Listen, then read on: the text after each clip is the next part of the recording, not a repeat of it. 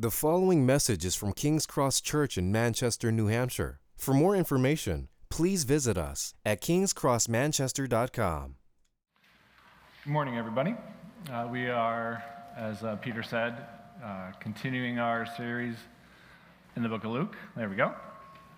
Uh, today we're going to look uh, at verses 43 and uh, through 49 in Luke chapter 6. I'm going to read uh, the passage for us, uh, then we're going to pray for us. For no good tree bears bad fruit, nor again does a bad tree bear good fruit. For each tree is known by its own fruit. For figs are not gathered from thorn bushes, nor are grapes picked from a bramble bush. The good person out of the good treasure of his heart produces good, and the evil person out of his evil treasure produces evil. For out of the abundance of the heart his mouth speaks. Why do you call me Lord, Lord, and do not do what I tell you? Everyone who comes to me and hears my word and does them, I will show you what he is like. He's like a man building a house who dug deep and laid the foundation on the rock. And when a flood arose, the stream broke against that house and could not shake it, because it had been well built. But the one who hears and does not do them is like the man who built a house on the ground without a foundation. When the stream broke against it, immediately it fell, and the ruins of the house was great. Let us pray. Dear Heavenly Father, I just thank you, Lord, for the opportunity to read your word. I thank you, Lord, for the truth that you speak to us. I just pray that you will uh, calm our nerves from the week, help us to be able to focus on what you have here to, to say to us today. I says these things in thy name. Amen. Now, having a good uh, foundation is important in everything we do in life, whether it's our finances, relationships, or if you decide to build a skyscraper, a foundation is very important.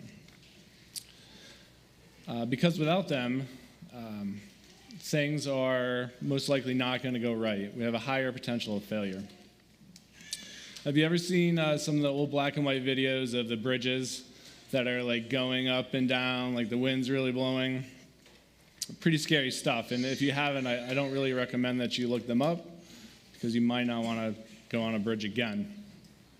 But structures are easy ways to show the importance of what a foundation is designed for. And that's, that's why Jesus uses these uh, as illustrations in our passage today. We're going to see him use a tree and the building of a house to illustrate the importance of having a good foundation in our relationships with each other and our relationship with him. I feel like when it comes to relationships, people often don't think about a foundation. And that's often why they uh, end up in failure. If you take time to think about a failed relationship, often you will see cracks and faults in the foundation. For example, maybe one of the person had experienced some sort of trauma uh, growing up and they still haven't been able to work through that. And that bleeds into how they're able to interact with others. Maybe the relationship wasn't formed for the right reason, for healthy reasons. Or maybe one or both people grew up in a family that didn't really exhibit what a good relationship looks like, and they just don't really know how to inter- interact with each other. No matter what the cause of a relationship failure, it most likely comes uh, from an unfirm foundation. Now, relationship is very important to the heart of God. We have seen that as we've looked through the book of Luke, and, and we'll continue to see that as we carry on. In this passage, Jesus is zeroing in on what it means to have a solid, godly foundation for a relationship with Him and with others. The main point we're going to see today in this passage is that doing God's word is the best foundation for solid relationships. The first thing we're going to look at is the importance of a good foundation. Since foundations are important, let's start out by looking at the background of the passage that we're looking at. The story starts back in verse 12, where we see Jesus on a mountain with his disciples. Uh, and out of these disciples that are there, he calls 12 apostles. These are his authorized representatives. He then comes down uh, from the mountain and there's a multitude of people from the area, and also a group of his disciples. But out of all the people that are there, um, we see in verse 20 that he is targeting uh, the following sermon to these disciples that are here. Now, if we want to translate that today, um, the sermon today, um, Jesus is speaking to anyone who claims to be a Christian, someone who follows Christ. So we see Jesus lay a framework of what the true follower of himself looks like. He starts out by contrasting people who that suffer now for the glory of heaven to those who live for themselves now on earth. Uh, but that's the only reward that they get. He then continues his discourse by expounding on what it means to love your neighbor. Here, Jesus really sets the bar of what it means to truly love God and love others and what that looks like. Finally, he illustrates what forgiveness and correction should look like in God's kingdom. And in the middle, uh, he subtly calls out the religious leaders of that time for not being good examples of that, and also is putting himself out there as the one that these people should be following. This leads us to the passage that we're looking at today, which is the conclusion of Jesus' discourse. He said, with a follower, he said what a follower looks like, and now he's going to drive home his point. What is the foundation on which being his disciple is built? So I'm going to read the verse 43 and 45 again for us. Um, the passages are back here uh, behind me on the screen. There are going to be a few that um, aren't up here, which I'll read for you. For no good tree bears bad fruit, nor again does a bad tree bear good fruit. For each tree is known by its own fruit. For figs are not gathered from thorn bushes, nor grapes picked from a bramble bush. The good person out of the good treasure of his heart produces good, and the evil person out of his evil treasures produces evil. For out of the abundance of the heart, his mouth speaks. Now, this is the first illustration that Jesus used. Jesus compares a person to a tree. The tree represents the person's foundation. If a person has a fig tree as a foundation, then they're going to produce figs. Now, if you haven't had a fig, um, I can guarantee that they are good. Um, if you haven't eaten a fig Newton, then you don't know, but I suggest you go out and buy one. In contrast, we see thorn bushes uh, as an evil person's foundation. Thorn bushes produce thorns, of course, and nobody really likes thorns, that I know of anyway. You don't get figs from a thorn bush, nor do you get thorns from a fig tree. Just in case this illustration wasn't clear enough, in verse 45, Jesus explains what he's saying. If a person has a good foundation, they're going to produce good fruit. And if they have a bad foundation, they're going to produce bad fruit. The evidence of a person's foundation comes out in what they say and do. Now, before digging into what the foundation is, let's flesh out what good fruit looks like. In the book of Galatians uh, 5 22, now, how do we store up good treasure in our hearts so that we can produce good fruit? A good place to start is in the sermon that we've uh, been studying here in Luke. For example, we can meditate on the different ways Jesus says we should love our neighbor as ourselves. We can think about them in, uh, in the context of our relationships with other people and how we can apply them to that. Also, if we have a good sense of the grace and mercy that Jesus has extended to us, then we're more likely to have the same grace on other people. I feel if I spend the time to think about situations where um, I might have done wrong to somebody or they've done wrong to, my, to me, I'm more likely to respond with someone with grace um, as opposed to judgment. These are only a couple examples, but there are countless more if you spend time reading God's Word and meditating on what it says and thinking about it and how it applies to your life. However, if we choose to only focus on ourselves and how things affect us, then when we interact with others, we give them our thorns of judgment and uncare.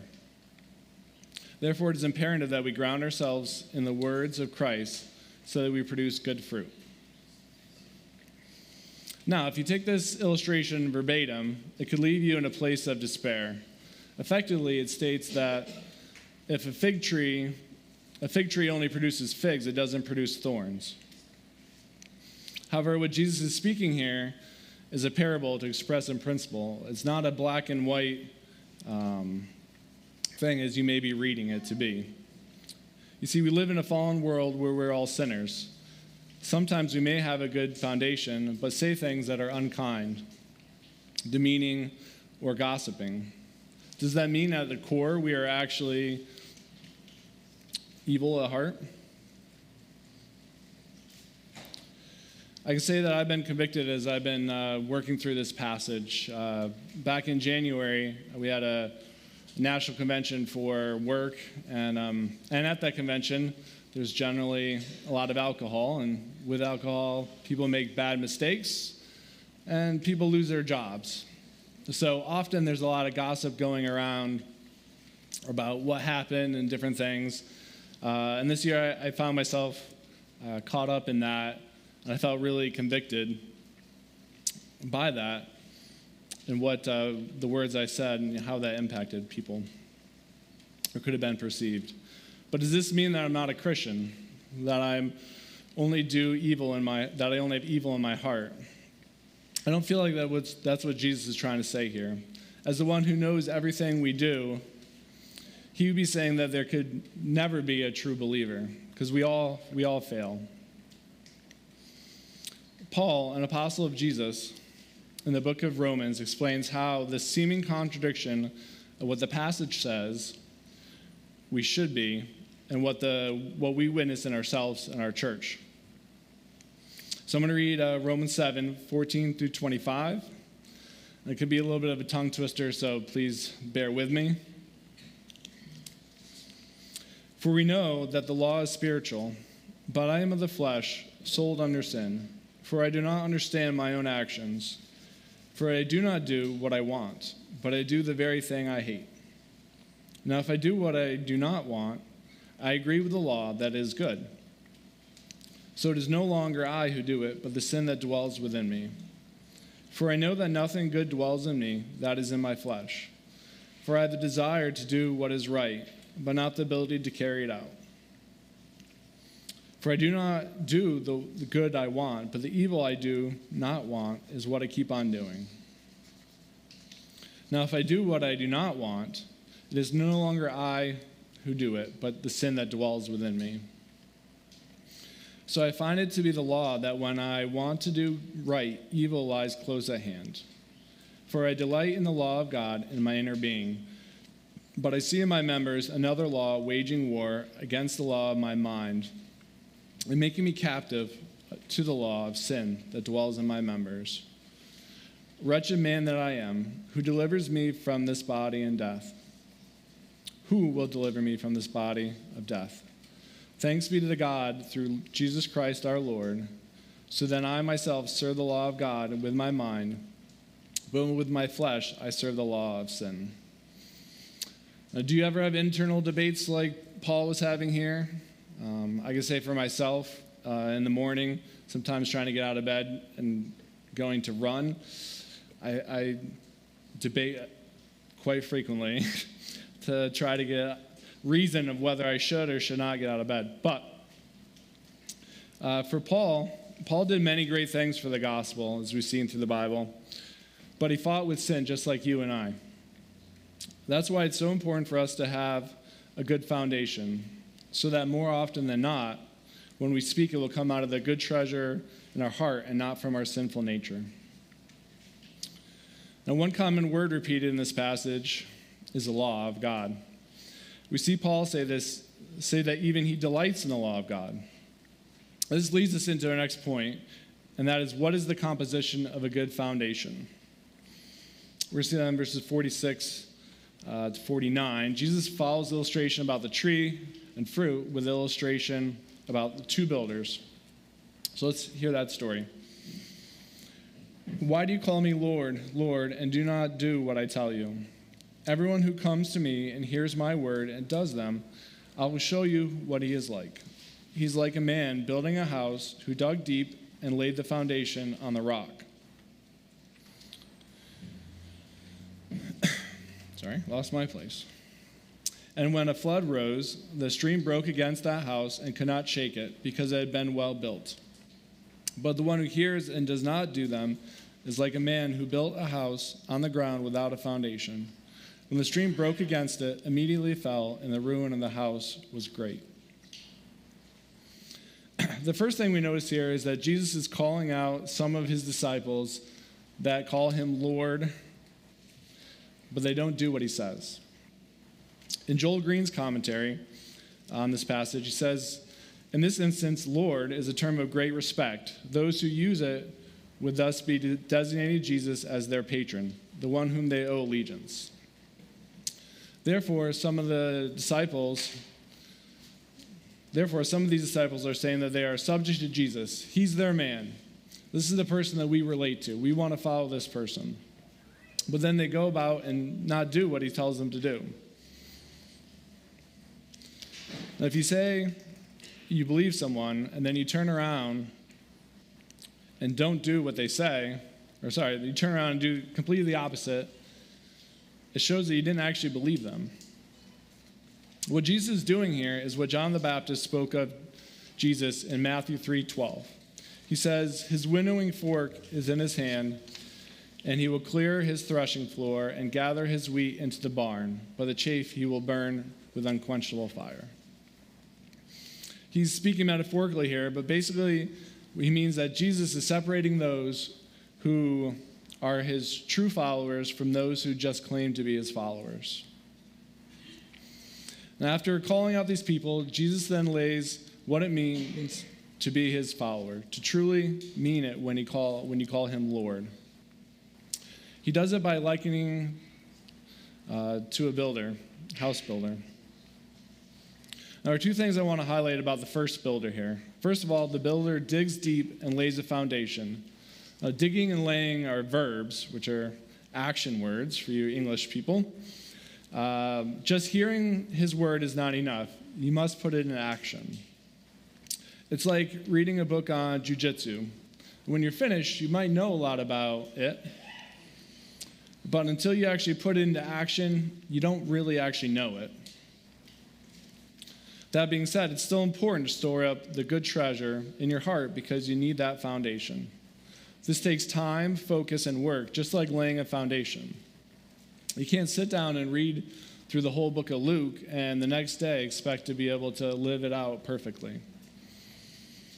Just think of the inner struggle that we saw in Paul. This man was an apostle that God worked through to write multiple books in the Bible. He's 100% more like Christ than I am or 100 times more. Yet he struggled to do what he knew was right. Now, that gives me encouragement when I repeatedly fail to know that Paul had the same struggle as I did. Now, James, Jesus' half brother, picks up on the theme of not just hearing but also doing in James 1 22 through 25. He says, But be doers of the word and not hearers only deceiving yourselves. For if anyone is a hearer of the word and not a doer, he's like a man who looks intently at his own his natural face in the mirror. For he looks at himself and goes away and at once forgets what he was like. But the one who looks into the perfect law, the law of liberty, and perseveres, being no hearer who forgets, but a doer who acts, he will be blessed in his doing. He takes us a step further in chapter 2 to say that faith, if it doesn't have works, is dead. That is the essence of what Jesus is getting at here. If you truly believe in what Jesus says and you have a relationship with Him, you're going to act on it, and doing, and doing so, you're going to produce good fruit. The second thing we see here is the foundation being built is on the rock. And the rock symbolizes Jesus' words.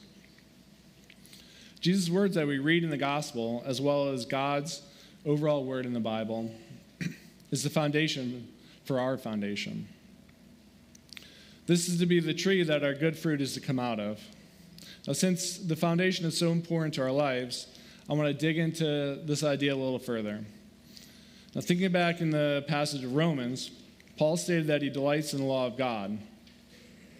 Also, if you read in the book of Psalms, Um, this is a common theme in delighting in God's word. What is delightful about rules? Who likes rules? There obviously are some people out there, but for majority, we prefer to live free or die, right? Um, now, there are two foundational aspects about God's words and laws that help answer this question. First of all, God's words speak of the foundational way He created us to be.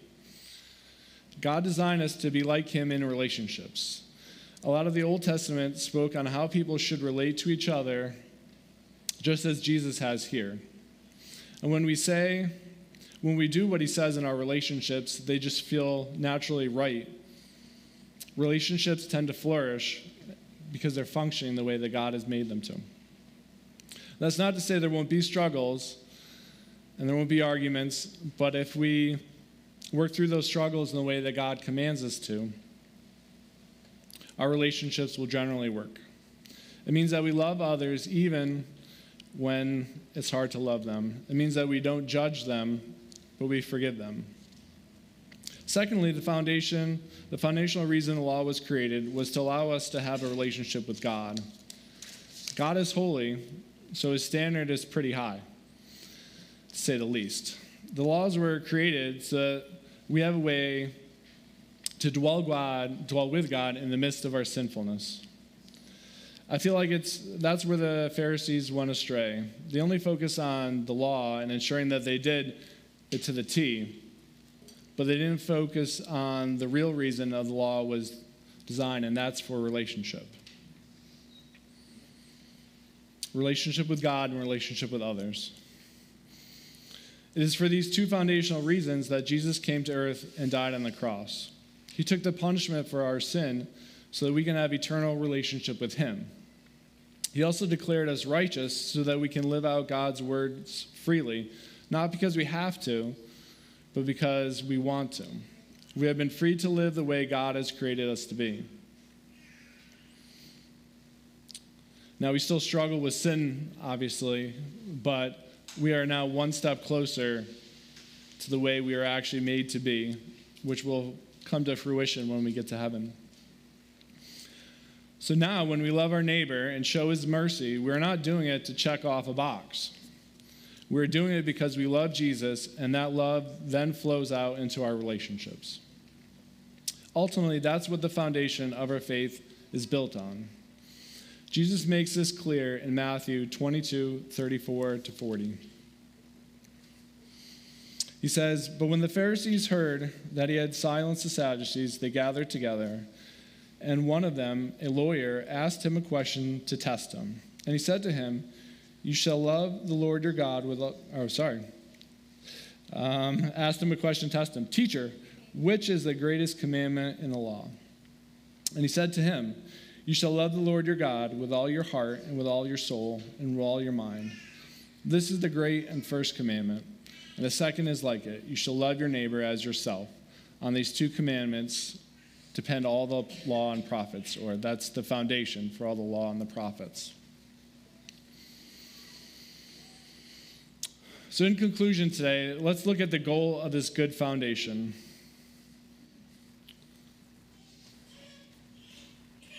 I'm going to read verse 48 for us again, and then we're going to dig in here. He's like a man building a house who dug deep and laid the foundation on the rock. And when the flood arose, the stream broke against that house and could not shake it because it had been well built. The goal of a good foundation is to withstand the storms of life so that our faith perseveres to the end.